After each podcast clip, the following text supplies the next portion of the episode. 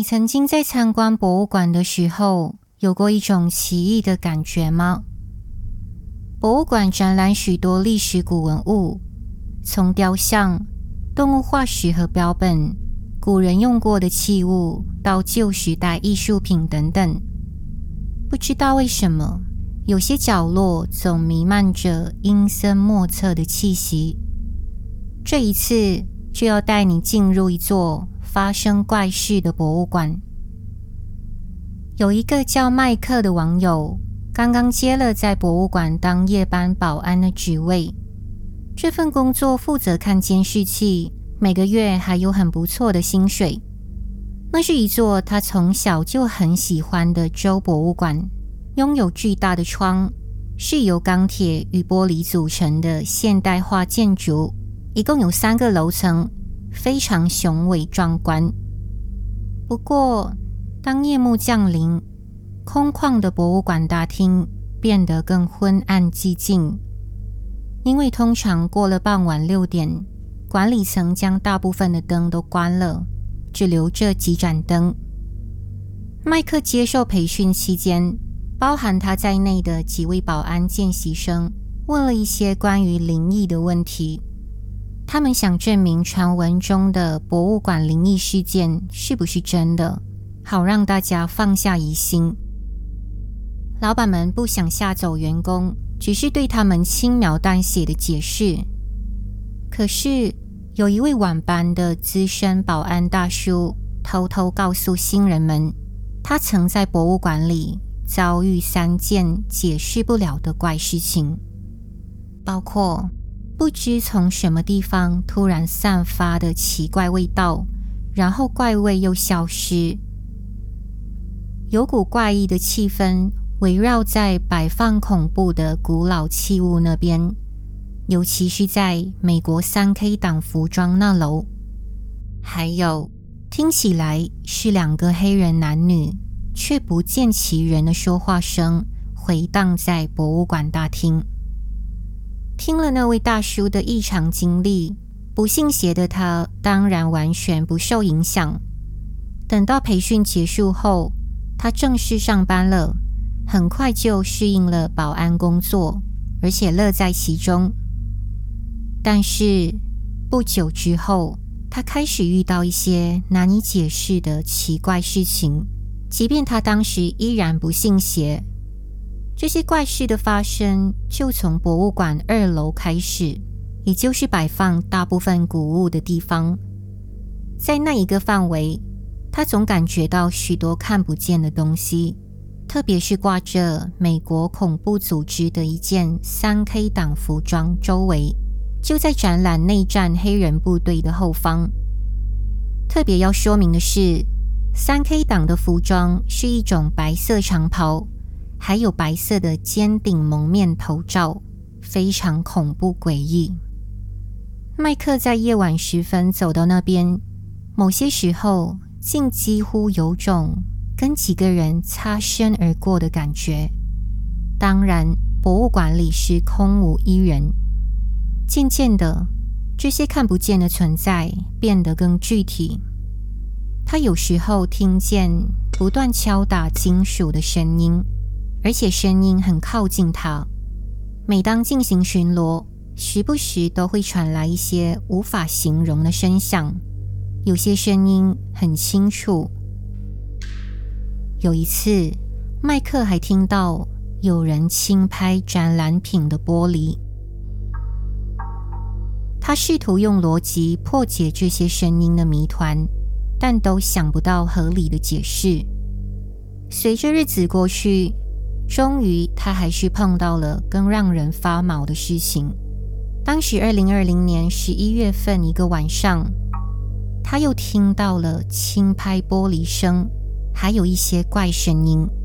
这次，他鼓起勇气，决定要走到三楼的大厅。也就是那位保安大叔说听到声音的地方。于是他来到那边，对着空气问了好几次：“有人吗？”却是一片安静。正打算要离开前，他再次大声地说：“最后一次机会，如果你在这里的话，能不能让我知道？”就在说完这句的下一秒，麦克注意到，立刻有三下敲东西的声音从某个方向发出。最后的第三声让他下意识地望向二楼三 K 档服装那里。此时，他突然清楚地听到一个男人声音以高音调说着话，可是没办法听清楚那个男人在说什么。麦克站在原地愣住了，整间博物馆除了他之外根本没人。而就从这一刻开始，他才真的相信灵异。即便发生了这些反常事件，麦克依然如常上班。隔了一个月后，那时已经接近冬天，室内开始变得有点冷。那一天晚上，麦克在喝着热巧克力，突然，保安办公室外面传来有人说话的声音。而且出现了三次。第一次，他以为是自己的错觉；第二次的时候，那听起来像是一个女人低沉的说着话。麦克只模糊听到那女人似乎说了“讲话”这两个字。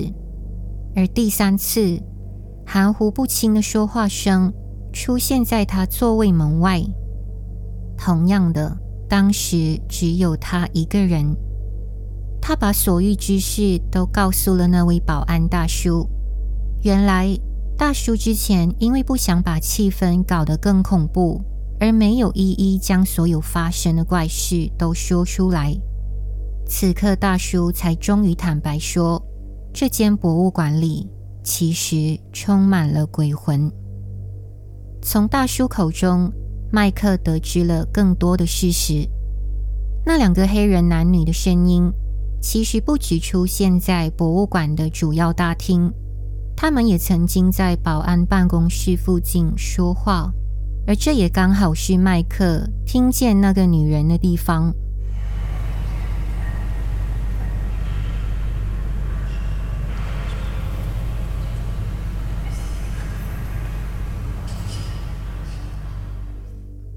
保安大叔说，他本身也曾听见二楼方向传出的男人说话声，前后共发生五次。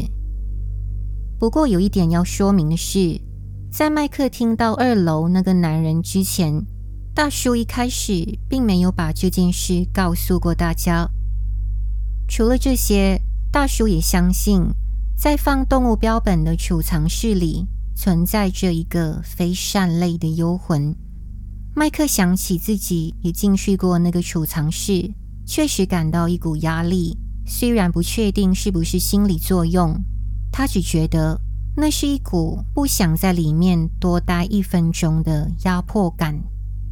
根据大叔的感觉，他认为这些鬼魂与博物馆的古文物或展览品应该有关联，而且他们。很大可能一直都待在建筑内。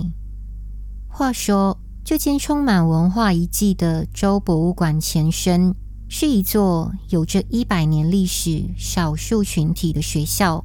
后来为了建博物馆，被人们相当暴力的拆毁了。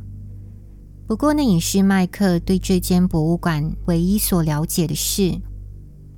经历好几次的奇怪现象。虽然在深夜时分更添诡异，麦克发觉那些幽灵却没有直接触及或伤害他，似乎他们不像是带有恶意，至少也没有显现过形体。